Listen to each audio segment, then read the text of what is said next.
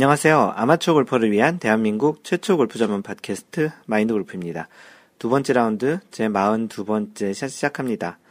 네, 일주일간 잘 지내셨나요? 네, 요즘 마인드 골프가 있는 이 캘리포니아는 날씨가 정말 진짜 이상합니다. 어, 정말 여름 같은 날씨 같은데요. 어제는 그 마인드 골프가 미국에 온 지 한 7년 정도 됐는데요. 어제는 처음으로 그 30도가 넘는 겨울에 이렇게 높은 온도였던 것은 좀 처음인 것 같습니다. 그, 뭐, 약간 캘리포니아가 원래 이렇게 추운 지역은 아니잖아요. 그래도, 그래도 겨울에는 비가 오기도 하고 좀 날씨가 좀 쌀쌀하기도 한데, 어, 요즘은 굉장히 이제 날씨가 덥네요. 지금도 사무실에 있는데 별도의 난방을 하지 않았는데도, 어, 사무실 안이 좀 후끈거릴 정도로 날씨가 좀 더운데, 오늘도 아마도 30도 정도 근처까지 올라갈 것 같습니다. 이번 주 내내 날씨를 보니까 좀 꽤 높은데요. 그 마인드 골프가 그 스마트폰에 있는 날씨 이번 일주일간의 날씨를 그 트위터하고 페이스북에 올렸는데 뭐 한국에 계신 분들은 다들 부럽다고 이런 얘기들을 많이 하셨습니다. 예, 지난주에는 마인드 골프 사무실에서 그 캘리포니아 뭐 크게 뭐 캘리포니아라고 하지만 이쪽 남부 캘리포니아의 그 오렌지 카운티 근처에 계신 그 마인드 골프 회원님들과 같이 저녁을 마인드 골프 사무실에서 했습니다. 뭐 원래 이렇게 하려고 했던 건 아닌데 그 몇 분하고 이야기하다가 저녁 한번 먹자고 했다가 이제 몇 분 같이 더 join을 해서 그 같이 이제 식사를 했고요. 앤디님, 헛장님 그리고 마스터 케이님 부부가 오셨었고 길버트 박님은 좀 늦게라도 오시겠다고 하셨다가 뭐 참석은 못 하셨습니다. 뭐 어떻게 어찌하다 보니까 이제 신년에 같이 저녁을 먹게 됐는데요. 뭐 굉장히 좀 즐거운 시간이었습니다. 그리고 참고로 그 1월 그 마인드 골프 캘리포니아 원래는 1월 26일 일요일 날 그 진행하려고 그 예정 중에 있으니 혹시 캘리포니아에 사시는데 참석하실 분들은 미리 연락 주시면 고맙겠습니다. 네, 마인드 골프가 어, 알릴 것이 하나 있어서 이렇게 얘기를 드리는데요. 그 어떻게 보면 광고이기도 하고 홍보이기도 합니다. 그 다른 사람, 다른 회사의 광고와 홍보가 아니고 마인드 골프 자체의 광고이면서도 홍보인 그 이야기를 드릴 텐데요. 그 올 초에 마인드 골프가 팟캐스트에서 그 마인드 골프가 올해 그 진행할 내용 중에 마인드 골프가 책을 하나 써서 사실 쓴다기보다는 기존에 있는 글들을 모아서 내려고 하는 것과 또 마인드 골프가 마인드 골프의 이름을 걸고 shop을 하나 오픈하겠다라는 이야기를 드렸었죠. 그래서 1차적으로 그 마인드 골프 샵을 그 카페를 통해서 지난주에 간단히 오픈을 했고요. 아직 뭐 정식 오픈이라고 할 정도는 아니지만 그래도 외부에 처음으로 오픈을 했습니다. 그래서 마인드 골프 그 카페에는 간단하게 마인드 골프 그 샵에 대한 간단한 주소라든지 그런 그 정보들이 올라가 있고요. 아직까지 뭐 물품들이 많거나 그러진 않습니다. 하지만 뭐 차츰 뭐 어차피 뭐 그 골프샵이라는 것은 계속 물품이 변하기도 하고 늘어나기도 하고 줄어들기도 하지만 하는 것처럼 일단은 시작이고 어느 정도 갖추어졌다고 생각해서 카페 회원님들에게 먼저 지난주 금요일에 오픈을 했고요. 어, 아마도 이 팟캐스트를 지금 준, 그 준비하고 있는 1월 15일 수요일 날 저녁 때 어, 어떻게 보면은 뭐 특별히 정식 오픈이라고 해서 달라질 건 없지만 마인드 골프가 준비했던 그런 좀 물품을 좀 더 풍성하게 그리고 또 마인드 골프만의 마인드 골프 샵만의 그런 아이템들이 몇 개 있거든요.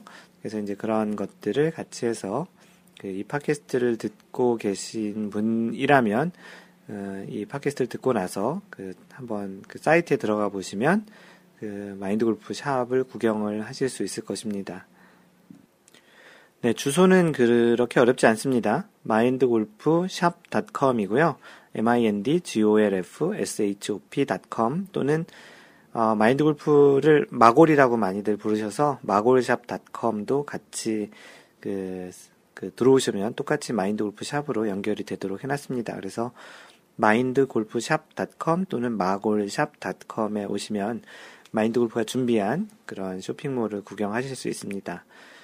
어, 그, 그래도 이제 조만간 이 방송을 쓰고, 그, 방송을 하고 나서 이제 블로그에도 이제 소개 글을 하나 쓰려고 하는데요.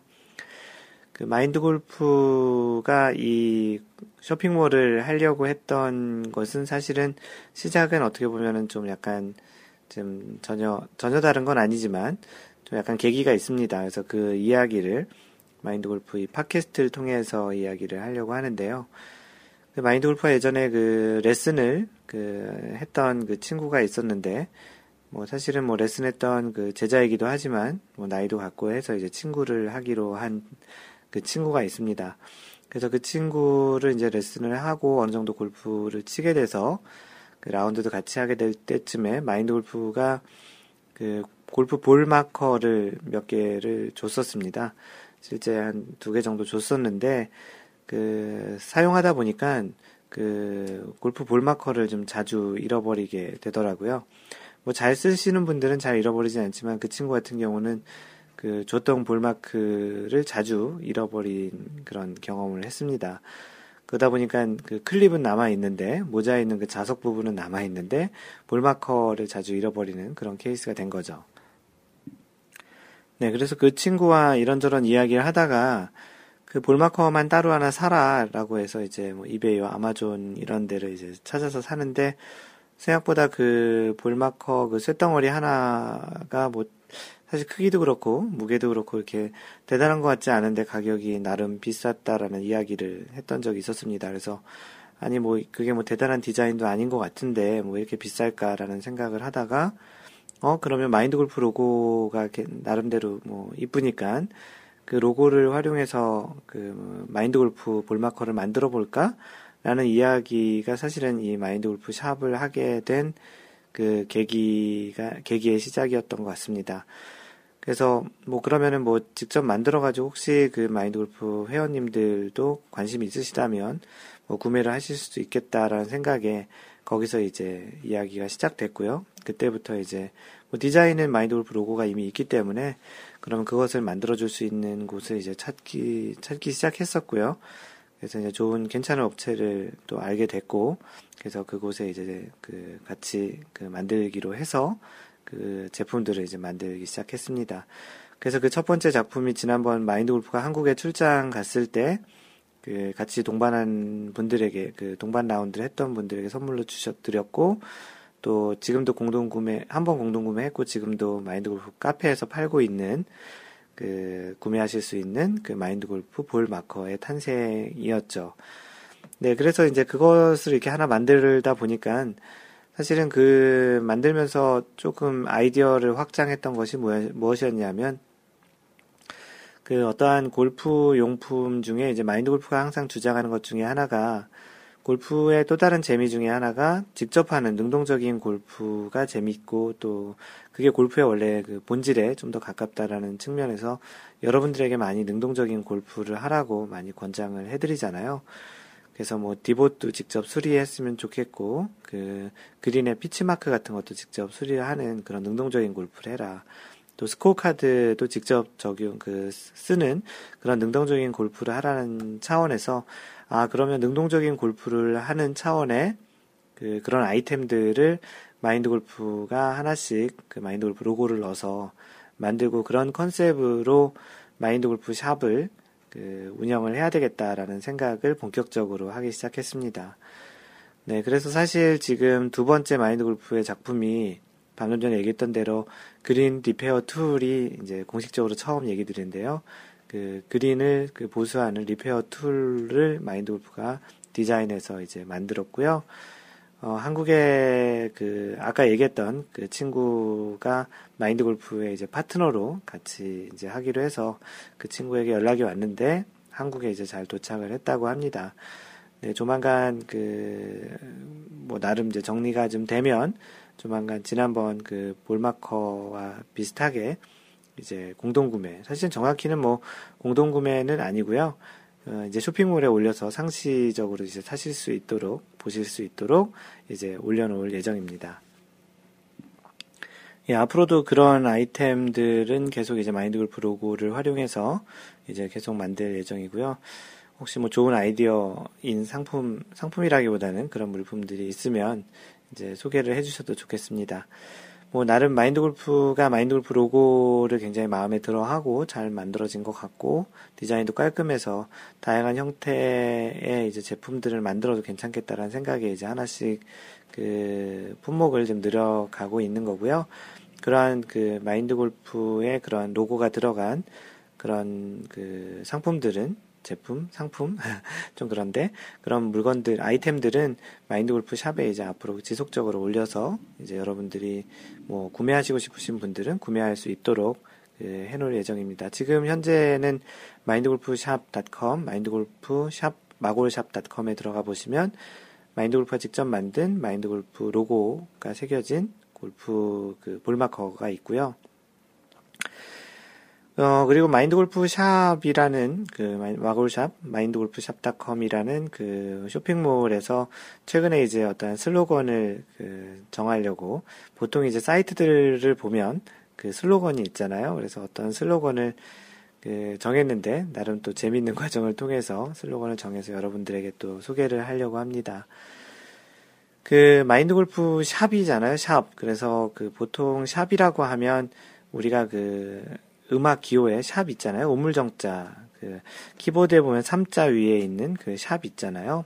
그 그래서 그 샵이라는 그 기호를 써서 쓰는 게 좋겠다라 생각해서 마인드 골프 샵이라고 해서 마인드 골프에 이제 샵이라고 그 기호를 쓸 예정인 지금 로고를 로고라기보다는 그, 그 기호를 만들고 있습니다. 그래서 샵이라고 생각을 해서 그렇게 이제 좀 재치 있게 써보려고 그 샵 기호를 썼는데 그 샵이라는 게 그 음악에서 반올림의 뜻이 있잖아요. 마인드 골프는 음악을 잘 모르는데 반내림 반올림이 있는데 샵은 반올림이라는 뜻이 있어서 아 잘됐다 싶어가지고 마인드 골프 샵에 그러한 그 사이트 슬로건은 이렇습니다. 골프 품격 반올림입니다. 골프 품격 반올림 마인드 골프 샵입니다. 그래서 나름 그 지금 방금 전에 얘기했던 능동적인 골프, 어떠한 골프를 직접적으로 자기 자신이 능동적으로 해서 여러분들의 골프 품격을 한 단계 올리는 그런 사이트라는 측면에서 골프 품격 반올림 마인드 골프 샵이라는 슬로건을 만들었습니다.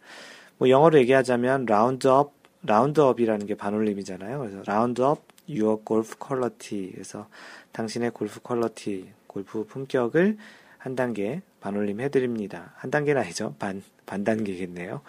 그래서 그런 슬로건을 정했고요. 라운드라는 말이 또 골프에서도 그 골프를 한 번 치는 걸 이제 라운드라는 말을 쓰기도 해서 round up your golf quality 마인드 골프 샵 뭐 이런 그 슬로건을 정했는데 마인드 골프는 개인적으로 마인드 골프가 직접 정해서 그랬는지 마음에 드는데요. 여러분들은 어떠신지 혹시 뭐 더 좋은 슬로건 있으면 제안해 주셔도 좋습니다. 오늘은 그 처음 마인드 골프의 그, 그 마인드 골프 샵닷컴을 이제 광고하기 위해서 좀 더 길게 그리고 어떻게 해서 마인드 골프가 이러한 사이트를 하게 됐는지에 대해서 또 그 이야기를 하고 싶었기 때문에 좀 길게 얘기하는데요. 다음번 팟캐스트에서는 뭐 얘기는 계속 할 거예요. 왜냐하면 마인드 골프가 광고할 수 있는 유일한 그, 그, 방송이잖아요. 그리고 마인드 골프가 운영하니까 이제 마인드 골프가 직접 이제 그 마인드 골프 샵에 대해서는 가끔씩 뭐 이렇게 이렇게 길게는 매번 얘기 안 할 거고요. 조금씩 이제 얘기할 건데 그 너무 좀 싫어하지 마시고 마인드 골프도 어떻게 비즈니스를 해야 또 영위해야 또 이러한 그 활동을 또 더 많이 활발히 할 수 있으니까 그런 차원에서 마인드 골프 샵을 계속 광고를 좀 할 예정입니다. 조금 더 얘기를 드리면 그 마인드골프샵닷컴에 들어와 보시면 그 세 개, 네 개, 크게는 이제 현재는 세 개인데 크게는 이제 네 개에서 최대한 다섯 개 정도의 카테고리를 운영할 예정입니다. 기본적인 네 개의 카테고리는 카테고리 이름을 좀 독특하게 지으려고 했어요. 그래서 첫 번째 카테고리는 마인드 골프 라는 카테고리입니다. 컬렉션, 마인드 골프가 직접 만든 그런 또 마인드 골프가 어떤 customization을 해서 한 그런 제품들의 이제 컬렉션 같은 겁니다. 그래서 방금 전에 얘기 드렸던 대로 마인드 골프 ball marker 그리고 조만간 아마도 한 일주일 내로 출시할 green repair tool 같은 마인드 골프가 직접 제작한 것들이 있을 거고요. 그리고 오늘 아마도 오픈을 할 것 같은데요. 그 마인드 골프의 이제 custom 제품들 중에 이제 customization을 한 그런 제품들 중에 마인드 골프의 로고가 들어가거나 어떠한 문구가 들어간 것들도 이 컬렉션에 이제 같이 공개를 할 예정입니다. 사실 이 다음 그 마인드 골프 카테고리 말고 그 다음에 지금 소개할 멋쟁이 골프라는 카테고리는 방금 전에 얘기했던 대로 그런 customi customization 그러니까 어떠한 제품이 그 일반적인 상용화되는 공산품이 아니고 요즘의 시대가 개인화되고 이제 자신만의 그런 똑같은 제품이지만 자신의 어떤 이니셜이나 이름이 들어간 좀 더 좀 다른 약간 limited edition 같은 그런 것들을 여러분들이 좋아하고 골프 용품 중에 이제 그렇게 자신만의 그러한 것을 갖고 싶어 하신 분들이 있을 것 같아서 그런 custom 제품들을 이제 다루려고 합니다. 그래서 멋쟁이 골프에서는 또 명품, 그 골프 용품 중에 좀 비싸거나 또는 이제 럭셔리하거나 좀 꼭 갖고 싶은 그런 명품이나 방금 전에 얘기했던 customization 같은 그런 제품들을 이제 소개하는 게 멋쟁이 골프 카테고리가 될 겁니다.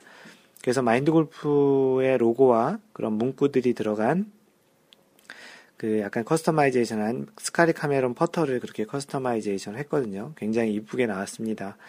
어, 나름 선물용이나 그런 용도로도 좋을 것 같아서 마인드 골프도 개인적으로 하나 만들었고요.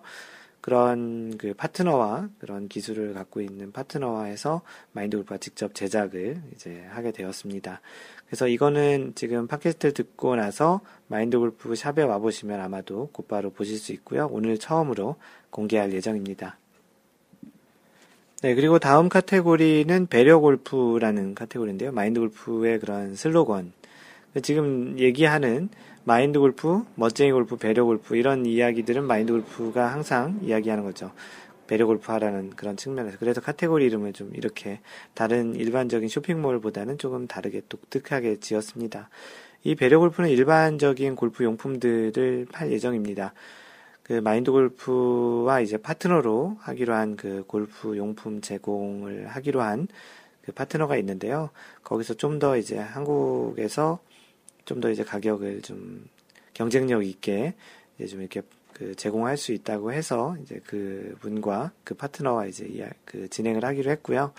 그 배려 골프에는 뭐 다른 쇼핑몰에도 있는 그런 제품들을 이제 그 팔려고 하는데 뭐 마인드 골프 샵에서 하는 것이 뭐 전 세계에서 가장 최저가로 항상 팔 수는 없을 것 같습니다. 그런 시장 조사를 다 할 수도 없고요. 또 그렇게 꼭 최저가로만 가장 최저가로 꼭 팔아야 될 이유는 또 없다고 생각을 합니다. 뭐 적당히 뭐 그 제품의 가격이 경쟁력이 있다면 이제 구매를 하시면 될 것 같고요. 뭐 혹시 너무나도 뭐 다른 데와 차이가 있다면 언제든지 얘기해 주시면 뭐 조사를 해서 가격 조정을 할 수는 있을 것 같습니다. 그래서 배려 골프 카테고리에서는 그 일반적인 골프 용품들을 팔 예정이고요. 혹시나 이러한 그 배려 골프라는 섹션에 뭐 많은 것을 많은 용품을 다룰 수 없겠죠. 뭐 공간적인 그런 또 제약도 있기도 하고요. 또 너무나 많은 걸 또 다루면 또 집중력이 떨어질 수 있으니까 이러한 용품들이 이제 뭐 다 커버할 수 없기 때문에 혹시 개인적으로 사고 싶은 것이 있는데 예, 이제 뭐그 많은 분들이 사는 건 아니지만 어쨌거나 미국에 있는 그런 물품인데 사고 싶으신 것이 있으면 그 사이트 메뉴 중에 그 위쪽에 보면은 이것도 있나요라는 그런 그 게시판이 있습니다. 그래서 그 게시판에 자신이 이제 뭐 찾고 사고 싶은 그런 그 물품의 그 어떠한 정보나 그런 사이트 링크나 그런 걸 주시면 마인드 골프가 이쪽에서 알아보고 혹시 뭐 공동 구매가 필요하면 같이 공동 구매를 할 수도 있고요. 아니면 개별적으로 혼자 필요하시면 마인드 골프가 찾아서 가격도 알려드리고 만약에 서로 이제 그런 deal이 맞으면 그 마인드 골프가 진행을 해주, 해드릴 수도 있으니까 뭐 꼭 그 사이트에 없는 거라고 해서 꼭 아닌 건 그 없는 건 아니고요. 마인드 골프에게 따로 이제 그 게시판을 통해서 문의를 하시면 좋겠습니다.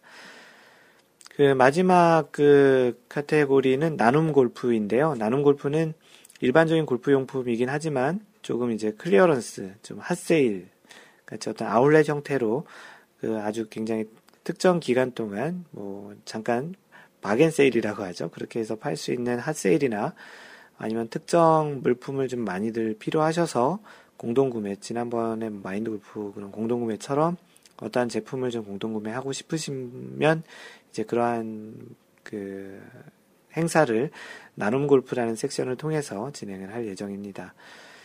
그 마인드 골프의 그러한 그 샵에서는 이렇게 한 네 가지 정도로 진행을 하려고 하고요. 가끔은 이제 그런 것도 진행을 하려고 해요.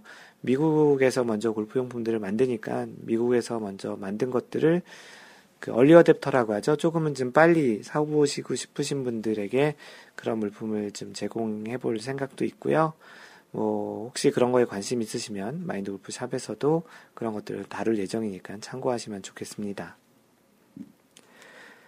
네, 조금은 좀 길죠. 마인드 골프 했던 여태까지 뭐 사실 공식적인 광고는 많지 않았는데 마인드 골프 자체 브랜드인 마인드 골프 샵닷컴을 알리기 위한 홍보하기 위한 광고를 좀 더 좀 길게 했습니다. 사실 광고라고 얘기하기보다는 마인드 골프가 또 어떻게 이렇게 그 블로그를 시작해서 페이스북, 트위터, 카페, 팟캐스트 또 이런 컬럼리스트로 활동하고 이런 활동의 하나의 어떠한 또 다른 활동이라고 보시는 것이 좋겠습니다.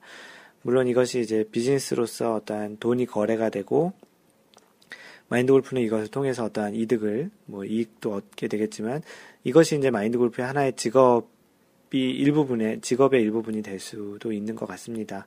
마인드 골프도 어쨌든 비즈니스는 해야 될 테니까 이제 이런 형태로 좀 더 여러분들에게 좀 도움을 드릴 수 있고 마인드 골프도 도움을 받을 수 있는 그런 형태의 이제 그런 비즈니스를 하는 것이고요. 뭐 어떻게 보면 마인드 골프라는 브랜드를 가지고 하는 첫 번째 그 공식적인 비즈니스라고 생각을 합니다. 그래서 많은 여러분들의 많은 호응과 또 많은 이용이 있었으면 좋겠고요. 이용해 보시고 괜찮으시다면 주변에 많은 또 권장을 해주시는 것도 사이트 소개를 해주시는 것도 좋겠습니다. 오늘은 이 정도로 하고요. 다음번 팟캐스트나 뭐 글이나 그런 데서도 간간히 마인드 골프의 이런 그 마인드 골프 샵.com 그 마인드 골프의 샵 골프 품격 반올림 사이트에 대해서는 가끔씩 홍보를 하겠습니다. 오늘은 좀 많이 했는데 좀 양해 부탁드리고요. 어, 이제 다시 또 방송을 계속 진행하겠습니다. 네, 지난주 PGA에서 있었던 그 이벤트 결과를 알려드리겠습니다. 지난주는 하와이에서 열린 소니 오픈 인 하와이라는 그 대회가 있었는데요. 한국 선수들이 많이 출전했는데요. 그 중에서도 이제 배상, 배상문 선수가 첫날 그 마이너스 7, 7언더파로 단독 선두로 출발을 해서 굉장히 좀 기대를 모았었죠. 그런데 공, 그, 아쉽게도 2, 2라운드, 3라운드, 4라운드 모두 2분파를 치면서 타수를 줄이지 못하고 결국 경기를 마이너스 7로 마감을 했습니다. 그래도 뭐 굉장히 좋은 시작인 것 같고요. 그 최경주, 양용은, 이동환, 뭐 노승열, 위창수 이런 선수도 같이 출전했는데 사실 2013년에 한국 선수들이 많이 좀 부진했었거든요. 2014년 사실 시즌은 2013년 가을부터 2013, 2014 시즌으로 그 대회 운영이 좀 바뀌긴 했는데 어, 2014년 시작을 한국 선수들이 아주 좀 출발을 그 시원하게 좋게 한 거라고 생각을 합니다. 대회 우승은 지미 워커가 우승을 했고요. 이번 시즌 들어서 벌써 2승을 하면서 페덱스컵 포인트 1위로 나섰습니다.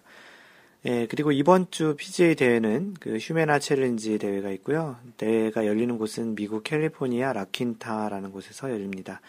골프장은 PGA 웨스트, PGA 웨스트 굉장히 유명하죠. 그 라킨타는 실제 여러분들은 잘 모르시는 지명이겠지만 바로 그 옆에 이제 팜스프링이 있습니다. 팜스프링은 그, 그 동네 한 세 개 도시에 그 골프장이 한 100개 정도 있는 그런 동네고요.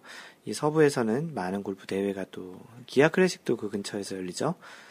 어, 그런데 오늘 이 방송 초반에 얘기한 것처럼 요즘 캘리포니아 날씨가 굉장히 더운데 아마도 선수들도 이런 겨울에 이런 여름 같은 날씨에 그 대회를 할 것 같습니다. 뭐 조금 더워서 좀 고생할 것 같은데요. 한국 선수로는 위창수, 노승열, 배상문, 양용은 그 최경 선수는 출전하지 않네요. 그렇게 이제 출전 4명의 한국 선수가 출전을 하는 대회인데 과연 그 지난번 그 지난주에 소니 오픈 대회에 이어서 한국 선수들이 잘했으면 좋겠습니다. 오랜만에 그 유러피언 PGA 투어 소식을 전해드리면 이번 주에는 그 매년 좀 그 대회가 좀 많이 좀 회자되는 대회인데요. 그 이유가 이제 타이거 우즈가 보통 초청을 많이 받아서 가는 그 대회인 두바이에서 열리는 아부다비 HSBC 골프 챔피언십입니다. 어, 이 대회가 2013년에 타이거 우즈와 로리 맥길로이가 그 거액을 받고 이제 초청을 받아서 이제 갔던 그 대회인데요. 그 타이거 우즈가 2라운드였던 것으로 기, 어, 2라운드였었던 것으로 기억이 나는데 그 어떠한 덤불 같은 그런데 공이 들어갔는데 드롭을 했다가 드롭 이제 실수로 해서 페너티를 먹고서 그 라운드를 진행했다가 그 2라운드에 컷오프 되었던 그런 조금 이슈화가 되었던 그런 대회였습니다. 뭐 우승 상금 우승 상금보다도 더 많은 돈을 초청 금액으로 받고 간 대회에서 컷오프가 됐으니 그, 그 스폰서인 HSBC 그리고 두바이 그 주최 측에서는 아무래도 조금 좀 흥행에 좀 문제가 있었겠죠. 뭐 대회가 좀그 파이널 라운드까지 유명 선수가 가야 광고비도 그렇고 갤러리도 그렇고 이제 좀 더 많은 주목을 받았을 텐데 지난해에는 타이거 우즈, 로리 맥기로이 모두 1, 2라운드 성적이 좋지 않아서 컷오프 됐던 대회였습니다. 어, 이번 대회 출전자 명단을 봤더니 로리 맥길로이는 뭐 유로피언 PGA니까 어, 당연히 출전을 했, 하고요. 타이거 우즈는 이번 대회 초청을 못 받은 건지 아니면은 이번에 초청에 응하지 않은 건지 타이거 우즈는 출전 명단에 보이지 않네요. 오랜만에 이 대회에 출전하지 않는 것 같은데요.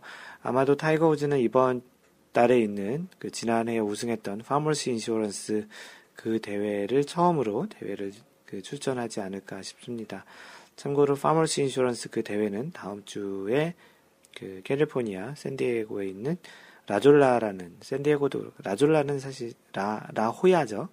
라호야라는 그 도시에서 하는데 한국 분들은 잘 모르니까 샌디에고 근처에 있는 마인드 골프 집에서는 약한 1시간 1시간 한 10분 정도 거리에 있는 그 골프장에서 하는데 마인드 골프가 다음 주에 한번 그 갤러리로 가볼까 합니다. 네, LPGA는 다음 주에 2014년 첫 대회가 되어서 어, 아직까지는 특별한 그 소식은 없습니다.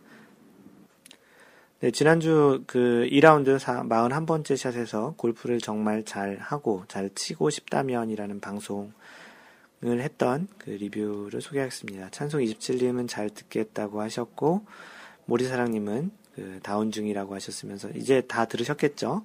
질문에 대한 답은 뭐 잘 치려면 잘이라는 좀 썰렁한 답을 써주셨습니다. 그, 잭 1865님, 정말 잘 치고 싶다면, 어, 뭔 말을 그렇게 꼭 집어 합니까? 잘하고 싶게. 어, 좀 약간은 좀 엉뚱한 대답이시죠? 그 하얀 바지님께서는 골프 그 자체를 사랑하라, 어, 생각할수록 꼬리를 무는 말인 것 같습니다. 멋진 내용이었습니다. 잘 들었습니다. 그리고 사족 그 두 가지를 써주셨는데요. 사족 1.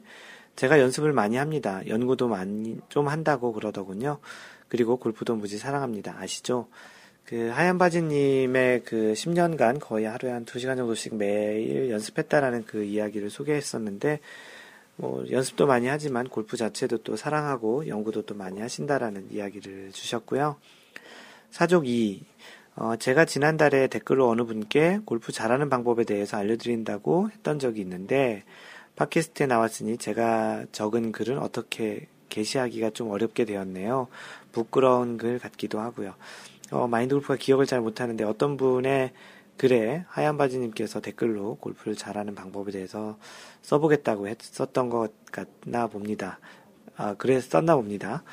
그래서 마인드 골프가 이제 이 글을 써서 좀 그 글을 게시하기가 좀 그렇다고 하는데 뭐 사람마다 느끼는 방식이나 그런 것들 표현하는 방식이 당연히 다를 수 있기 때문에 마인드 골프가 글을 꼭 올려주셨으면 좋겠다고 얘기했고요. 잠시 후에 그 하얀 바지님이 올려주신 그 골프를 잘하면 잘하려면 어떻게 해야 되는지에 대한 하얀 바지님의 생각을 한번 소개를 하겠습니다. 네, 놀다가님 잘 듣겠습니다. 골프 잘하는 방법이라 기대되는 제목입니다. 그 기대하신 만큼 내용이 어떠셨나 모르겠네요. 그 길버트 방님, 어, 방송 잘 들었습니다. 결론이 골프를 좋아하면 잘 친다 이거군요. 좋아하게 되려면 재미가 있어야 하고, 재미가 있으려면 자기 샷이 있어야 하고, 그러려면 부단한 연습을 해야 하고, 그러려면 부지런해야 하고, 마인드 컨트롤 해야 하고, 결국 잘 치게 되면 더 좋아지게 되고, 어떻게 보자면 뭐 계속 순환되는 무한 궤도처럼 그 생각의 꼬리를 무는 그런 내용인 것 같은데요. 어, 올해 들어 생각해보니 골프를 치고, 있, 치고 있고, 치는 사람들과 만난다는 그 자체만으로 좋은 인생을 사는 것 같기도 해요. 여러 면에서 그만큼 여유가 있다는 의미고, 자신과, 자신에게 관심과 투자를 기울인다는 의미이기도 하겠죠. 라고 길버트 박님이 글을 남겨주셨습니다. 네, 맞습니다. 뭐 골프는 좀 마인드 골프가 생각하기에 그런 소셜한 운동이기도 하고 이를 통해서 만나는 분들 중에 좋은 분들이 더 훨씬 되게 많죠. 그래서 그런 분들과 골프 이야기 또 골프를 같이 치는 것만으로도 괜찮고 그분들과 또 사는 이야기를 하는 것만으로도 굉장히 재미있는 어, 즐거움인 것 같습니다. 그런 측면에서 참 좋은 운동이라고 생각하고요. 길버트 박님 어, 리뷰 남겨주셔서 고맙습니다. 예, 이번 주 올라온 사연을 소개하겠습니다. 올레바이크 님이 올려주신 사연인데요. 그 제목은 거리 측정기 어떻게 생각하세요? 라고 그 거리를 보기 위해서 레이저로 이렇게 쏴가지고 이렇게 보는 그런 range, 레인, 어, 그 레이저로 이제 거리를 보는 그 거리 측정기가 있잖아요. 그리고 또 뭐 말로 들리는 그런 이제 거리 측정기도 있고 뭐 GPS를 통해서 그 화면으로 보는 그런 것도 있습니다. 그 거리 측정기에 대한 이야기인데요. 마골님의 신발이 원인인 것 같, 아요 뭐 이 얘기가 뭐냐면 어, 마인드 골프가 그 타이거 우즈가 신고 있는 TW 그 마인드 골프 그 TW 타이거 우즈 에디션 신발을 최근에 사서 그 카페에 글을 올렸더니 이제 그게 원인이라고 얘기로 시작합니다. 사무실 직원이 거리 측정기를 구입하고자 하는데 새해 들어서 잘 막고 있는 지름신이 막 밀고 내려오려고 해요. 거리 측정기를 알아보니 단순 망원경 같은 걸로 깃대가 보이는 정도에 따라 대략 그 거리를 보여주는 것과 레이저를 이용해서 고저차까지 반영한 거리 측정기가 있더군요. 가격대는 50만 뭐원 정도까지, 50만 원 이상까지 하는 것도 있다고 써주셨습니다. 아마존에서 부시넬 제품을 알아보니 국내에 반값, 반값이면 구입이 가능하더라고요. 보통 미국이 이런 제품이 좀 싸죠. 어, 근데 이게 현장에서 얼마나 활용도가 클지 그게 궁금해요. 혹시 사용하시는 분들, 어, 시, 그, 카페 분들 계시면 추천이나 사용 후기 같은 걸 부탁드립니다. 그때까지 강림을 맡고 있겠습니다. 라고 글을 올려주셨습니다. 네, 마인드 골프는 개인적으로 그 거리 측정기를 일반적으로 사용하지는 않습니다. 뭐 가지고 있는 것 중에 보이스캐디라고 말로 이렇게 이야기해 주는 게 있는데 그것도 그 어느 분께서 테스트 삼아 선물로 이렇게 주셨는데요. 그 처음 가는 골프장 그리고 잘 모르는 골프장에서만 주로 사용하고 일반적으로는 많이 사용을 하지는 않습니다. 그 가급적 이제 골프장에 그 표시되어 있는 거리 정보를 많이 그 활용하고요. 목측을 좀 많이 목측에 좀 더 더 많이 의존하는 것 같습니다.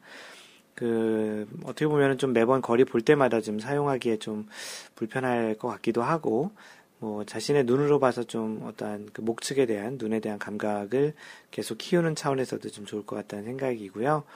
뭐 근데 뭐 사실은 뭐 사람에 따라서 그런 감각 느끼는 정도 그런 것들은 다르기 때문에 당연히 뭐 있으면 좋을 것 같고요. 뭐 얘기하신 대로 적지 않은 금액의 지금 그런 아이템이기 때문에 뭐 그 좀 신중하게 사시는 것도 좋을 것 같습니다. 그 답글로 이제 헬스킴님은 뭐 미국에 사신 분들 부럽다고 해주셨고요. 뭐 주구장창님은 뭐 주변 분들 사시면 그거 빌려서 쓰시라고 어, 이렇게 이야기를 남겨주셨습니다. 그 올레바이크님께서 이제 마골님께 공동구매하자가 좋을까요?라고 해서 어, 이렇게 글을 올려주셨는데요. 사실은 지난주 금요일에 그렇게 조금은 생각보다는 조금 일찍 오픈했는데 그 이유가 마인드 골프가 준비했던 그 물건 중에 range finder 제품이 두 개가 있어서 어떻게 보면 올레바이크님이 글을 올려주셨기 때문에 조금은 좀 약간은 다 준비되지 않았더라도 먼저 좀 그렇게 공개를 했습니다. 어, 어떻게 보면 올레바이크님이 공개를 빨리 하도록 만든 거죠. 그래서 지금 일단 공개된 상태고요. 거기에 보시면 뭐 얘기하셨던 부시넬 제품도 있고 어, 루폴드라는 회사의 제품. 루폴드는 마인드 골프도 몰랐던 회사인데 나름 그 회사도 뭐 괜찮은 것 같습니다. 참고로 그, 뭐, 이렇게 방송하다 보니 이제 자연스럽게 마인드 골프 샵 광고를 하게 되는데요. 그 참고로 그 range finder는 거리를 보는 것만으로는 실제 선수들도 투어 활동에서 사용을 할 수 있습니다. 뭐 로컬 룰로 사용할 수 있게 되어 있는데요. 거의 대부분은 이제 로컬 룰로 이제 사용하는 거를 이제 허락을 하는 그런 추세인 것 같습니다. 다만 그 기능 중에 그 경사를 봐주는 특정한 경사를 봐서 경사를 감안해서 거리를 알려주는 그 기능이 좀 포함되어 있는데요. 어떤 제품들은 좀 그게 더 고가죠. 고가인데 그러한 제품들은 실제 그 경기들을 하는 프로 선수들이 하는 투어에서는 그 경사를 보는 것은 금지되어 있습니다. 그 거리를 보는 것은 괜찮고요. 그 경사를 보는 것은 이제 선수들 같은 경우 금지되어 있다라는 것을 참고로 알고 계시면 좋겠습니다. 네, 이 내용은 골프 360님도 비슷한 내용을 그 적어 주셨고요. 어, 그리고 워너비 탑님께서는 장점은 그, 이, 그니까, range finder를 쓰는 장점은 정확한 거리를 알 수 있다는 점이고, 단점은 드라이버나 아이언 거리에 실망을 할 수도 있다는 그런 그 글을 남겨주셨습니다. 그, 뭐 약간 고가인 제품이지만, 하나 정도 그 장만하셔서, 그, 가지고 있으면, 뭐 여력이 물론 되셔야 되겠죠? 그런 여력이 되시면 하나 정도 갖고 있으면 괜찮은 아이템인 것 같긴 합니다. 특히 이제 한 번도 가보지 않은 골프장 같은 데에서는 좀 많이 좀 도움이 되겠죠? 네, 다음 사연은 그 방금 전에 얘기했던 그 하얀 바지님께서 사족이라고 얘기하셨던 그 마인드 골프가 지난주에 방송했던 골프를 어떻게 하면 잘 할 것인가, 잘 칠 수 있을 것인가에 대한 하얀 바지님의 그 의견을 올려주신 글을 소개하겠습니다. 하얀 바지님의 글입니다. 골프를 정말 잘하고 싶다면 사족입니다. 그, 그 내용에 대한 사족이라는 이야기로 시작을 하는데요. 골프는 누구에게나 어렵다고 하지만 분명히 그 가운데서도 잘하는 사람이 있습니다. 그래서 소위 고수라고 불리는 사람들의 노하우를 공개한다고 하면 관심을 가집니다. 저 역시 미디어에서 아마 아마 최고수들이 공개하는 팁들을 수없이 접했습니다. 초보 시절부터 최근까지 때론 무관심한 척 그들이 공개하는 내용을 살피고 연습장이나 필드에서 시도해보는 것이 골프의 첩경인 것처럼 그러한 시도를 되풀이한 경험이 있습니다. 유감스럽게 지금도 그러한 유혹에서 자유롭지 못합니다. 하지만 10여 년 골프를 하면서 제가 누구에게 얻은 팁 가운데 가장 확실한 팁은 한 가지입니다. 하지만 지나고 보면 어쩜 가장 어려운 팁인 것 같습니다. 제가 골프를 처음 배웠을 때 주위에 아마 고수분이 있었습니다. 입문 시절 소개받은 연습장 프로도 그냥 지나가는 말로 저에게 누구누구씨 공 잘 칠 겁니다. 라고 하면서 아마추어 골프는 주위에 가깝게 있는 골퍼에 따라서 많은 차이가 난다고 하더군요. 그땐 그냥 기분 좋게 생각했습니다. 나도 잘할 수 있을 것 같았습니다. 하지만 골프가 어려웠고, 어려웠고, 이런, 아, 이런 것인지 알았다면 솔직히 안 배웠을지도 모르겠습니다. 하지만 그 고수는 기대와는 다르게 저에게 아무것도 가르쳐 주지 않는 겁니다. 가끔 연습장을 통행, 어, 연습장을 동행해도 필드를 나가서 제 스윙이나 플레이에 대한 특별한 얘기는 없었습니다. 그러던 어느 날, 어, 저를 지도한 레슨 프로와 고수, 그리고 저, 어, 세 명이 필드를 나간 적이 있었습니다. 그냥 두 분은 내기를 하고 전 혼자 플레이를 하는 분위기였습니다. 솔직히 전 가기 전날 많은 생각에 들떠 있었습니다. 내가 혹시 공을 너무 잘 치는 건 아닌지, 또 무슨 비법이라도 배우는 것은 아닌지. 하지만 그 고수는 기대와는 다르게 저에게 아무것도 가르쳐 주지 않는 겁니다. 가끔 연습장을 동행해도 필드를 가서도 제 스윙이나 플레이에 대해서는 특별한 얘기는 없었습니다. 네, 방금 전 읽은 항목은 같은 줄을 두 번 읽었었네요. 방금 전에 읽었던 거랑. 어, 다시 수정해서 그 다음부터 읽어드리면 하지만 어떠한 팁도 없었고 다만 제 자신과 다른 몇 가지 몇 가지 정도의 플레이 정도만 제가 느꼈던 것 같습니다. 제 기억엔 그 주에 제가 3번 우드를 구입했고 연습을 시작했던 것 같습니다. 골프를 좋아했지만 골프가 어려웠던 저에게는 좀 서운한 생각도 있었습니다. 아마 뗐으며 억울해했을 초등학생 심정이었을지도 모르겠습니다. 지금도 가끔 그 고수를 만나면 스윙이나 플레이에 대한 구체적인 얘기는 없습니다. 아, 그냥 누구야 이제 어, 디 가서 공 친다고 해도 되겠네 라든지 어, 예전에 어느 동반자가 네 플레이 보고 뭐라고 하더라라고 이렇게 이야기를 주신다고 합니다. 뭐 이 정도가 다라고 하는데요. 그런데 잊을 수 없는 얘기가 있었습니다. 제가 처음 공을 배운다고 레슨 프로 소개받고 연습장 구경하고 돌아오던 차 안에서 예, 했던 얘기가 있습니다. 너무 간단하고 평범해서 서론이 길었습니다. 저에게 매일 연습해라. 그리고 필드 밖에서 얘기할 수 있는 골프에 관한 것을 공부해라. 어, 이게 빨간색으로 볼드체로 했는데요. 다시 읽어드리면 매일 연습해라. 그리고 필드 밖에서 얘기할 수 있는 골프에 관한 것을 공부해라라고 당부했던 것 같습니다.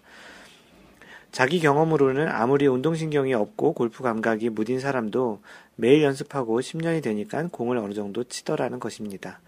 그러니 골프를 잘하고 싶으면 매일 연습하고 그 보상은 언젠가 따라올 것이라고 믿어라 하더군요. 어, 제가 매일 연습, 골프 연습을 한 지가 10여 년이 지나고 보니 100%는 아니지만 동의합니다. 여러분 생각은 어떻습니까? 사족이라고 또 해주시면서 글을 마무리하셨는데요. 니체가 한 말이지만 많은 책에서 인용되는 좋은 글귀가 있습니다. 너를 죽일 수 없는 것이 결국 너를 더 강하게 할 것이다. 참 멋진 말이네요. 우리는 아주 고된 환경에서도 희망을 발견할 수 있다는 빅터 플랭클린의 말이 아니더라도 한 번쯤은 경험했을 겁니다. 골프가 아무리 어렵고 삶이 고되다고 해도 이런 것들이 우리에게 고통만 주고 사라지는 것은 아니라는 것을 여러분들은 잘 알 겁니다. 지금 골프 스트레스 속에 있다면 어쩌면 그것이 골프를 사랑하는 이유라고 생각하세요. 라고 참 좋은 글을 올려주셨습니다. 그 마인드 골프도 굉장히 동의하는 그런 내용인데요. 그 중에 이제 본문에 있었던 매일 연습해라. 그리고 필드 밖에서 얘기할 수 있는 골프에 대한 관한 것을 공부해라. 마인드 골프가 생각하는 것과 거의 완벽하게 일치하는 그런 내용입니다. 골프 스윙을 하는 것은 많은 시간을 투입하고 그 사람이 뭐 어느 정도의 그러한 운동신경이 없더라도 오랫동안 그 많은 것을 반복하면 그 사람은 거기에 좀, 좀 적응을 하고 어느 정도는 따라할 수 있는 정도의 능력은 있다고 생각을 합니다. 그 중요한 것 중에 하나가 마인드 골프가 이러한 팟캐스트라고 글을 쓰고 다양한 골프 룰, 상식, 예절 등에 대해서 얘기를 하는 이유가 지금 방금 전에 하얀바니님께서 얘기했던 필드 밖에서 이야기할 수 있는 그런 골프의 주변 지식, 교양, 소양 등을 좀 더 키우는데 마인드 골프가 조금 더 일조를 했으면 한다라는 내용입니다. 어떤 스윙에 대한 것들은 그 정답이 없고 그 사람의 신체 조건, 나이, 상황, 그리고 또 각종 뭐 성별 뭐 이런 거에 따라서 다를 수 있기 때문에 마인드 골프가 그런 레슨에 대한 강의나 그런 것들을 하지 않는데요. 뭐 조만간 그러한 원리에 대한 강의는 마인드 골프가 어떤 동영상 강좌를 좀 한번 만들어 볼까 생각 중에 있습니다. 올해 어떻게 보면 목표 중에 하나인데요. 여태까지 동영상 강좌를 본격적으로 해본 적이 없었는데 그런 것도 해보려고 하는데요. 어찌됐든 그 스윙이나 그런 기술적인 부분은 온전히 그 레슨 프로에게 어느 정도 반, 그 배우는 것도 있지만 많은 연습이 굉장히 좀 중요하다라는 이야기입니다. 그것과 같이 골프의 그런 주변 지식도 같이 골프 실력에 따라서 어느 정도 쌓여야 주변에 그런 골프를 하는 분들과 그런 좀 다양한 골프 이야기들을 또 하고 또 그러한 소양이 자신의 그러한 기술적인 그런 도움도 된다라는데 굉장히 그 동의하는 내용입니다. 그 카페에 많은 분들이 참 좋은 글이고 하얀 바지님의 글에는 항상 뭔가로 가득 차 있다고 이야기를 하시고 공감 간다고 하시고 그 많은 분들이 남겨주셨는데요. 그 중에 또 하얀 바지님께서 그 베노건이 했던 말 중에 이런 게 있다고 하네요. 그 자신의 스윙의 비밀은 연습장에 있다고 했다고 합니다.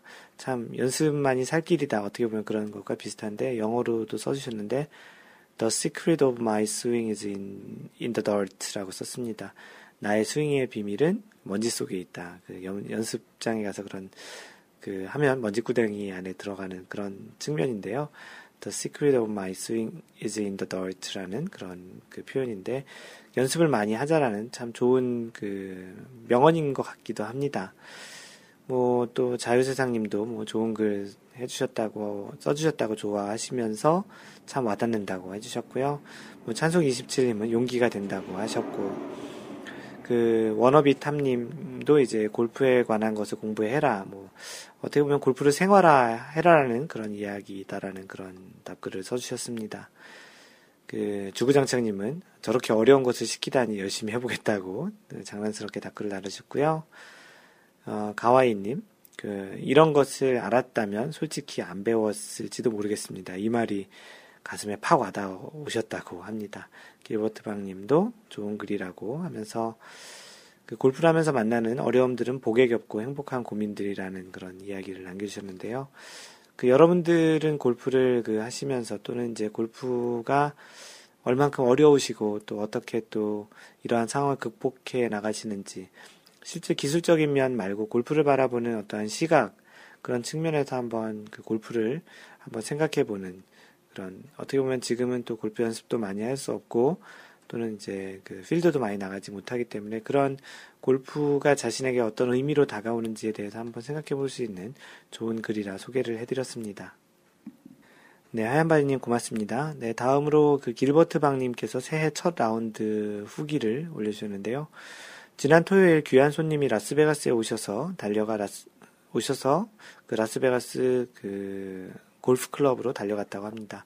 새해 첫 라운드를 했습니다. 길버트 박님은 현재 그 캘리포니아에 살고 계신데 올해 한국으로 들어가신다고 하네요. 그, 뭐 올해 그런 주재원이나 이렇게 해외 활동 해외에서 사시다가 들어가신 분들이 뭐 찬송 27님도 올해 호주에서 이제 한국으로 들어간다고 하시네요. 그 전반 7오버로 무난한 출발을 했으나 후반 15 15오버로 22개로 그 플러스 22개 94타 정도로 마무리하셨다고 합니다. 4시간 반을 달려 집에 도착하셨다고 당일로 갔다 오셨네요. 그리고 일요일에 회사 동료들과 샌 디마스 캐년 컨트리 클럽에서 또 라운드를 하셨는데 역시 실망스러운 라운드. 새해 첫 두 번의 라운드가 생각보다는 좀 타수가 좀 많이 나오셨나 봅니다. 어, 재정비하고 새 마음으로 연습에 임해야 할 듯 합니다. 그 아래 사진은 일요일 라운드에서 만난 사슴 가족이라고 하는데 사진으로 그 골프장에서 찍혔던 그 사슴 한 네 마리가 찍힌 그런 사진을 올려주셨습니다. 뭐 새해 첫 라운드 아마도 또 기대를 또 많이 하셔서 그럴 수도 있고요. 뭐 라운드 또 하, 캘리포니아 계시니 요즘 날씨가 골프 치기에 충분히 좋으니까 다음번 라운드에서 다시 그 회복을 하실 수 있었으면 좋겠습니다. 네, 다음은 그 축하 사연 소개하겠습니다. 어, 사연 올리신 분은 광교지기 님이시고요. 그 제목이 아싸 스크린 라베 갱신, 그래서 스크린 라베를 기록하셨다는 그 글입니다. 그 혼자서 쳤어요. 아마추어 모드로 쳤고요. 그 컨시드 2m 멀리건 한 개 사용했습니다. 그래도 스크린 라베가 나왔네요. 어, 스크린 라베가 이번 그 1월 달에 마인드 골프 스크린 대전을 지금 안성 베네스트 골프 코스에서 하고 있는데요. 여기서 이제 5 언더파를 치셨습니다. 합계 67타. 현재 그 leaderboard의 현재 공동 1위입니다. 그래서 그 라베, leaderboard에 이제 업데이트를 해드렸고요. 그래서 이제 스크린 골프에서는 이제 마이너스 5가 이제 라베가 되신 거죠. 광교지기님은. 예, 축하드리고요. 어, 이 게임 끝나고 스카이 72로 한 게임을 더 하셨는데, 그때는 마이너스 4로 어, 두 게임 연속 언더파 작렬하셨다고. 마지막으로, 음, 이걸 필드에서 구현해야 되는데, 점점점으로 마무리 해 주셨습니다. 그 올리신 스코어 카드를 보면, 버디 6개, 보기 1개, 1번 홀 그 파4에서 3퍼트로 보기 하나 한 거 깔끔한 스코어죠. 소위 얘기하는 디지털 골프를 치셨는데요.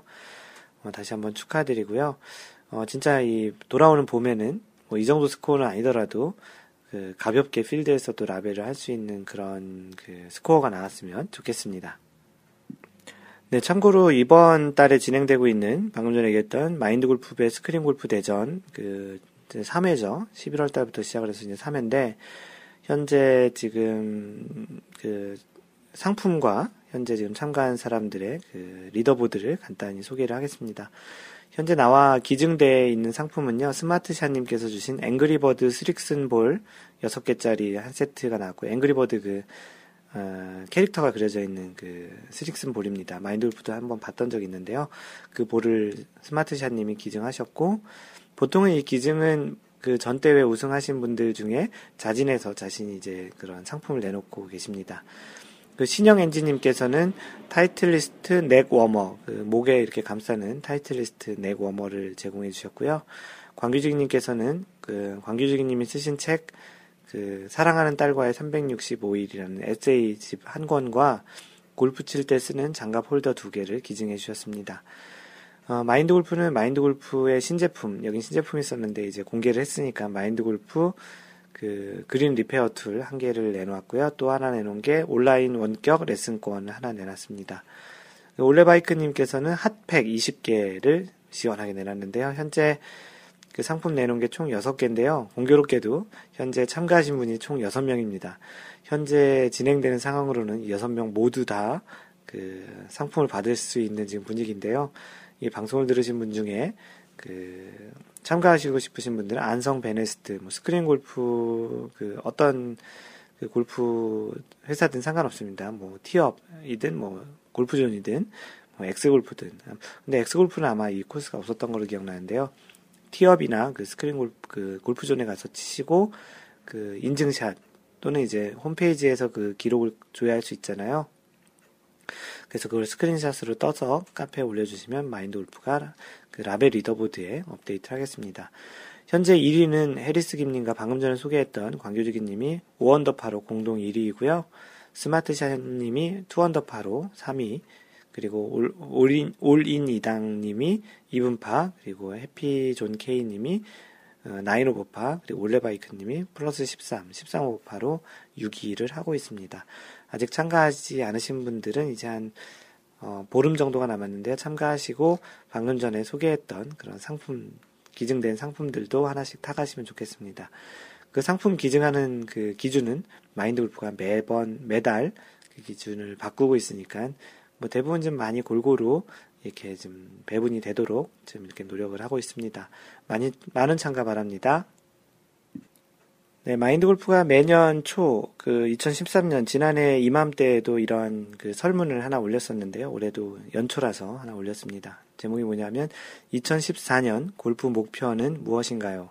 여러분들의 그 2014년 그 한 해 동안 뭐 다른 목표도 일상적인 생활의 목표도 있겠지만 골프에서의 목표가 무엇인지를 이렇게 한번 여쭤봅니다. 지난해에도 똑같이 이런 설문을 했었고 2013년 12월 말에 그, 그 마치 타임캡슐처럼 여러분들의 골프 목표를 공개해서 실제 여러분들의 그런 목표와 어떻게 좀 달라졌는지 또 많이 달성을 했는지 그런 것들을 이제 그 보여드렸었는데요. 2014년 예, 골프 목표도 한번 그렇게 한번 해보고자. 그래서 올해는 한 7월 정도에 중간 점검으로 한번 공개를 하고 12월에 또 얼만큼 이루어졌는지도 같이 이렇게 보고 리뷰하는 그런 그 자리를 마련해 볼까 하는데요. 그 예를 들어서 마인드 골프는 이제 타수 기준으로는 어, 평균 한 플러스 3 이내로 어, 치기 쳐서 유지하기가 있고 활동으로는 뭐 마인드 골프 회원님들과 더 자주 만나기. 그리고 실제 이러한 일로서의 그러한 그 목표는 어, 오늘 intro에도 얘기했던 것처럼 이런 마인드 골프 샵 오픈하기, 그리고 이런 거 활성화시키기, 또 골프 책 쓰기, 또 오늘 또 중간에 얘기했던 마인드 골프의 동영상 강좌 만들기, 이런 것들이 2014년에 현재까지 지금 마인드 골프가 가지고 있는 목표입니다. 뭐, 마인드 골프샵.com은, 음, 이제 오늘 공식적으로 열 거니까, 그거는 좀 이루어졌고, 어떻게 하면 잘 그 만들어 가는지, 그런 거에 대해서 좀 더더 더 신경을 좀 써야 되고 좀 더 좀 이렇게 여러분들과 많이 소통하는 그런 공간으로 좀 만들려고 합니다. 단순 쇼핑몰이 아닌 그런 골프 마인드 골프의 그 컬럼과 상식 그런 것들도 다 같이 올려놓는 섹션이 있거든요. 그래서 쇼핑몰과 엔터테인먼트와 information이 같이 수 있는 마인드골프샵닷컴이 되도록 노력을 할 예정입니다. 그 마인드 골프의 목표는 이랬었고요. 그 주구장창님이 첫 번째로 올려주셨는데, 첫 번째, 그 골프가 일상생활의 한 부분이 되기, 그리고 두 번째, 동반자들과 즐거운 라운드 하기, 세 번째, 이건 목표가 아니라, 아, 목표가 아니라 결과로서 스코어를 받아들이기. 어떠한 목표로서 스코어를, 카드를, 스코어를 정하는 게 아니고, 그 스코어를 당당하게, 그, 그 스코어 그대로 이제 받아들이기, 당당하게는 아니고요. 스코어 그대로 받아들이기를 목표로 정하셨습니다. 그 하얀 바지님께서는 개인적으로 골프 라운드를 3년째 자주 하지 않습니다만 해외 골프 투어는 3번 정도 가는 것이 희망입니다. 1년에 3번은 좀 많으신 것 같은데 가면 참 좋죠. 자주 나가진 않지만 핸디를 유지 그리고 돈을 잃지 않기 내공 있는 골프 하기라고 합니다. 카페에 재미있는 게시글 장문으로 해서 월 2회 정도 게시하기입니다. 그 하얀바지님이 글이 나름 좀 많은 사람들의 공감을 사기 때문에 이런 글들 올려주시는 거 너무 고맙고요. 마인드 골프가 그런 제안을 했는데 그 블로그 하나 쓰시는 것도 괜찮을 것 같습니다. 나중에 마인드 골프 카페에 올려놓은 것들을 모으셔서 블로그를 하나 따로 만드시는 것도 괜찮을 것 같습니다. 스마트샤님은 올해는 골프를 평생의 동반자처럼 받아들일 수 있는 여유를 가질 수 있었으면 좋겠습니다. 한올 한올 스코어에 너무 스트레스 받지 말고 오늘 안 되면 다음에 잘 되겠지라는 마음으로 동반자들과 소중한 시간들을 즐길 수 있는 라운드가 되도록 하고 싶습니다. 라고 써주셨고요. 그래도 올해는 안정적으로 앞에 팔자를 그리는 것이 목표네요. 참, 그리고 하나 더 있네요. 룰 박사 되기.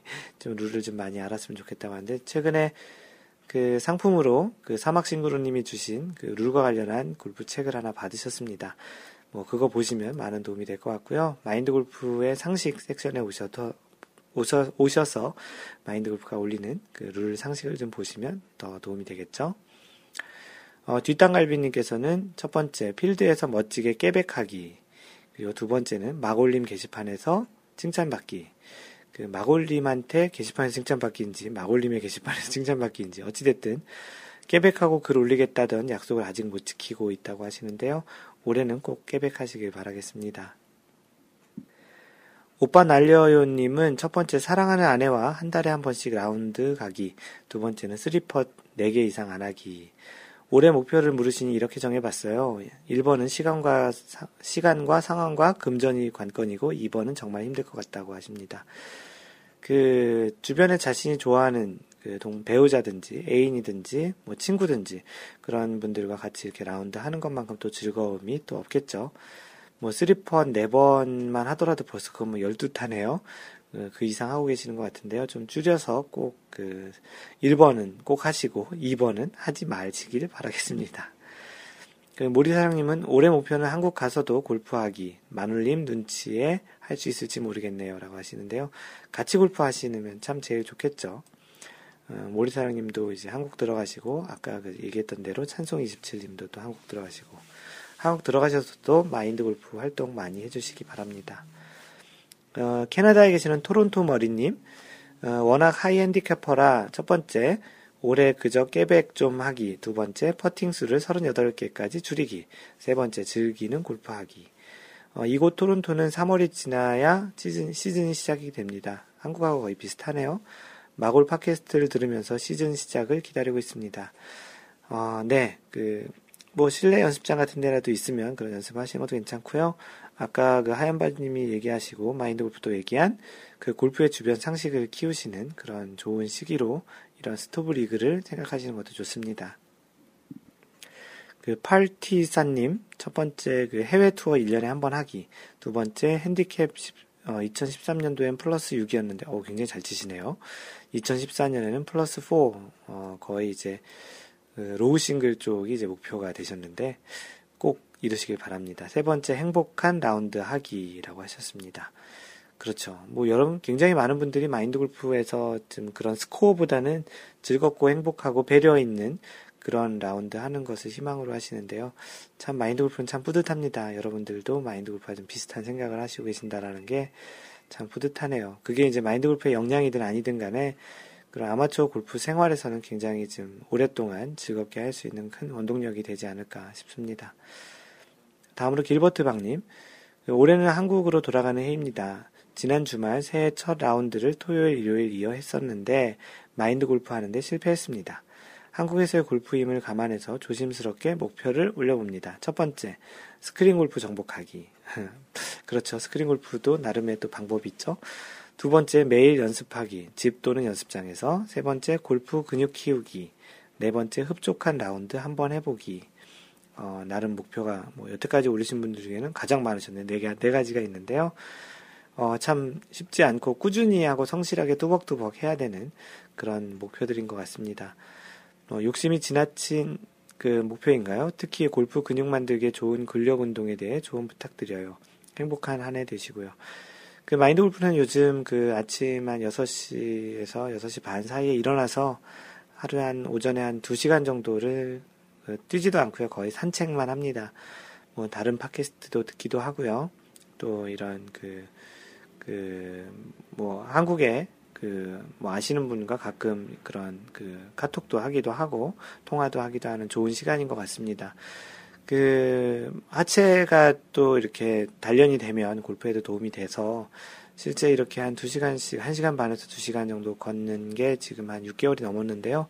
이제 많이 좀 일상화 돼 가는 것 같은데 이런 걷기 운동도 참 좋은 것 같습니다.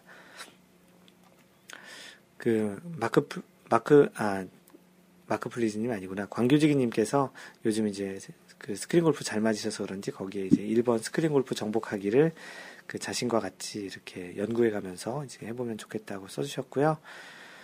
어, 찬송 27님도 똑같이 이제 저도 한국 들어가는 해네요. 첫 번째, 저도 핸디 28 이하로 내리기. 깨백하겠다라는 거죠. 핸디 28이 딱 100타잖아요. course management 하기, 그리고 아이언샷 연습 많이 하기, 고수들 깔끔한 아이언샷 흉내 내기, 자신만의 스윙을 하라고 마인드 골퍼 얘기했었는데. 어찌됐든 간결한 스윙은 좋은 겁니다. 세 번째, 한국 골프 문화 배우기. 그쵸. 한국 골프 문화는 그 소위 얘기하는 미국과 뭐 이런 찬송 27님이 계시는 호주 이런 데와는 좀 많이 다르죠. 그래서 그런 이제 골프 문화도 조금은 좀 배운다기보다는 좀 익숙해질 필요가 있겠죠. 그 해피존 케이님 마지막으로 좋은 제안이네요. 2014년에는 좀 더 발전된 모습이었으면 좋겠습니다. 첫 번째, 그 목표 타수는 89타, 80타 때 진입을 하셨으면 좋겠고, 두 번째는 제주 골프 여행 혹은 해외 골프 여행 다녀오기. 어, 해피존 케이님, 그 제주도 골프 자주 다니시는 것 같던데, 그 세 번째, 골프 즐기기. 이 골프 즐기기라는 게 참 많이 나오죠. 타수와 상관없이 그 자체를 즐기자. 근데 이제 스코어 잘 안 나오면 그 마음이 참 즐기기 쉽지 않잖아요. 그 자기 자신을 객관화해서 그날 스코어가 자신 진짜 못 쳐서 그런 거면 받아들이는 그런 연습을 하신다면 조금은 더 그런 골프 즐기는데 도움이 될 수 있지 않을까 싶습니다. 해피 존 케이님, 해피 존 케이님도 그 본인의 목표가 잘 그 달성은 아니더라도 그쪽 방향으로 잘 갈 수 있는 그런 한 해가 되었으면 좋겠습니다. 네, 이것으로 그 카페에 소개된 그런 사연과 피드백에 대해서 그 마무리하고요. 여러분들은 지금 마인드 골프 팟캐스트 제 2라운드 42번째 샷을 시청, 어, 시청은 아니죠. 애청하고 계십니다. 그 마인드 골프가 준비한 그 본격적인 방송 내용을 진행하겠습니다. 오늘 그 마인드 골프의 그 1월달 제 3회 마인드 골프배 스크린 골프 라베 그 대전 라베 대전이라기보다는 스크린 골프 대전을 하고 있는데 그때도 리더보드에 대해서 공동 1위 뭐 이렇게 얘기를 했는데요. 그 골프 리더보드를 이제 중계를 보다 보면 보이잖아요.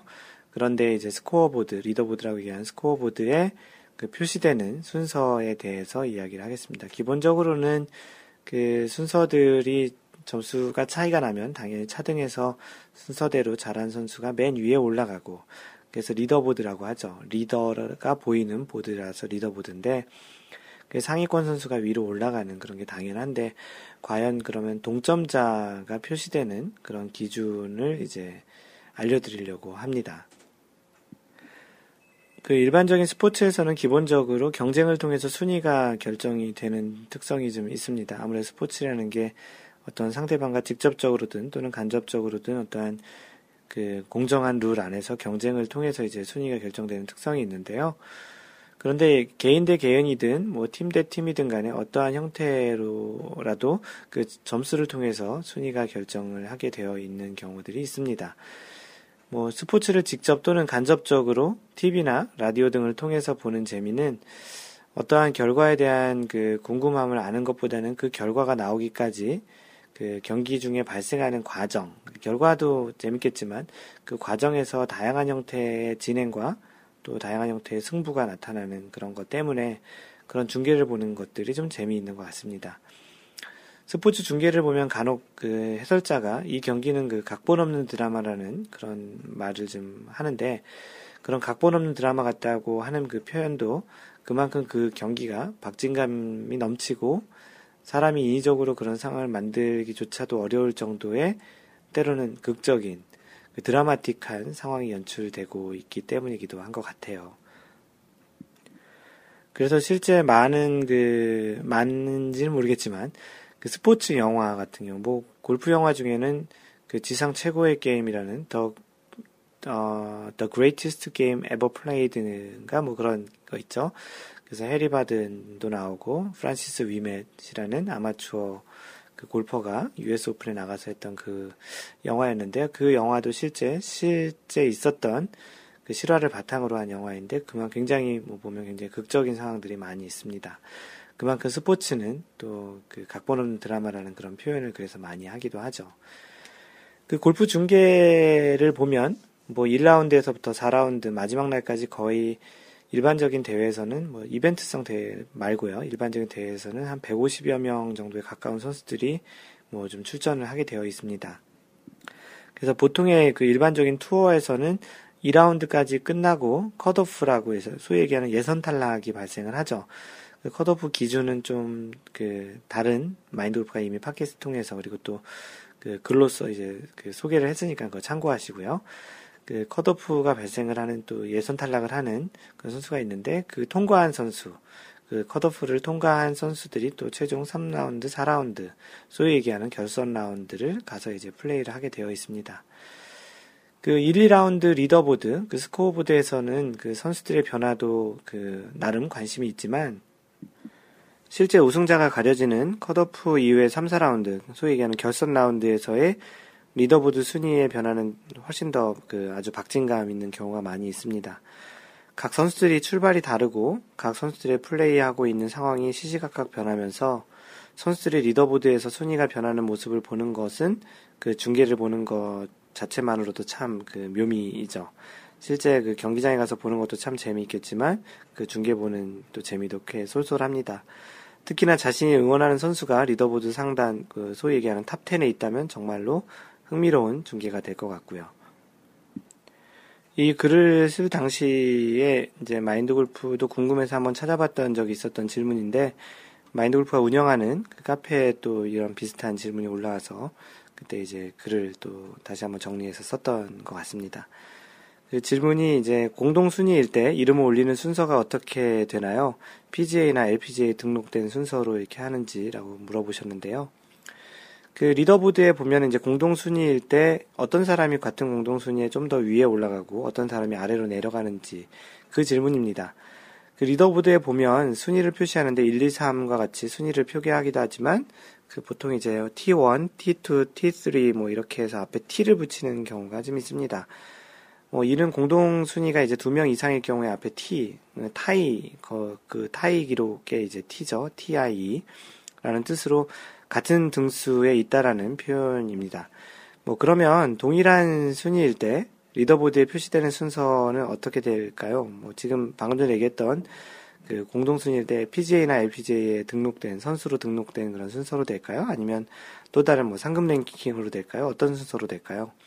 같은 순위에 누가 가장 위에 표시되고 그 다음으로 또 누가 또 가장 아래쪽에 표시가 되는 것인지가 좀 궁금했던 내용이었습니다. 그 기본적인 순서는 해당 그 동타수를 가장 먼저 기록한 선수가 상위에 올라가 있게 되어 있습니다.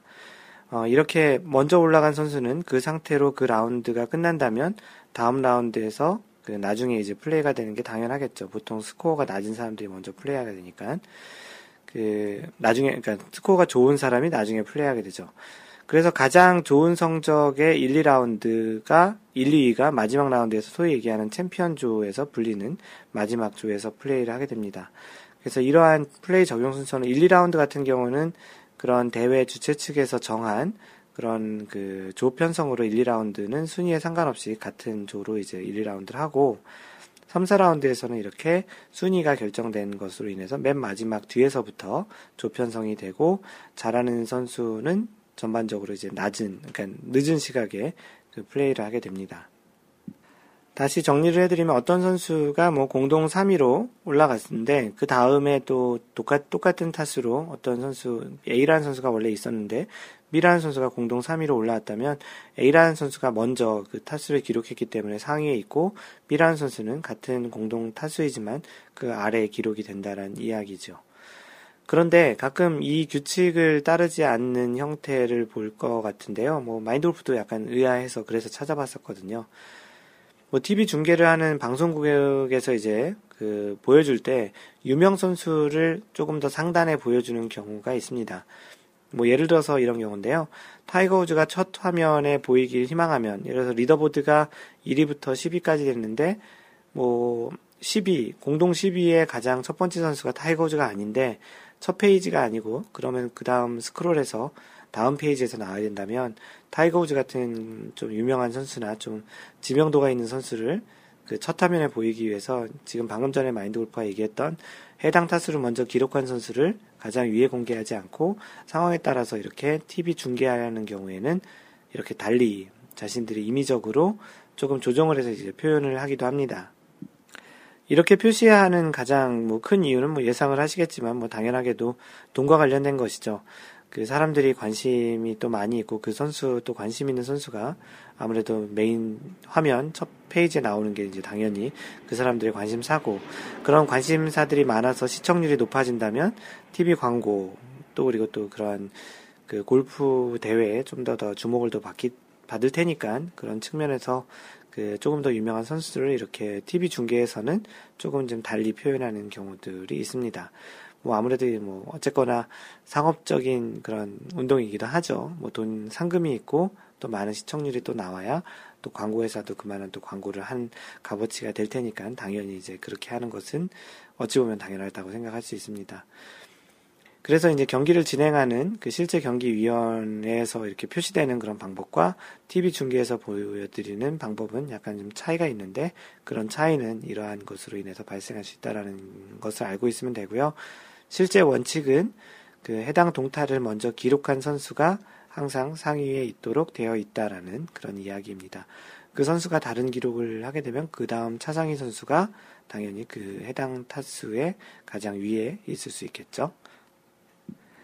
네, 마인드 골프의 방송이 오랜만에 또 한 시간을 넘었는데요. 오늘은 아마도 마인드 골프의 그 쇼핑몰이었던 쇼핑몰인 마인드 골프 샵닷컴 그 골프 품격 반올림 마인드 골프 샵 그 광고를 좀 더 길게 하고 사실은 광고라기보다는 마인드 골프가 어떻게 해서 이러한 그 사이트까지 오게 됐는지에 대한 그런 이야기들을 한번 해보고 싶어서 좀 더 길게 얘기했습니다. 뭐 많은 관심 좀 부탁드리고요. 언제나 얘기하는 것처럼 그 마인드 골프의 블로그는 마인드골프.net에 와서 보시면 되고요. 그 오늘 이야기한 그 내용도 블로그에 글로 잘 적혀 있습니다. 페이스북은 facebook.com slash mindgolf 그리고 트위터는 at mindgolfer m-i-n-d-g-o-l-f-e-r입니다. 어, 카페는 그 마인드골프 카페를 네이버에서 검색하시면 금방 찾을 수 있고요. 카페.naver.com slash mindgolfer입니다.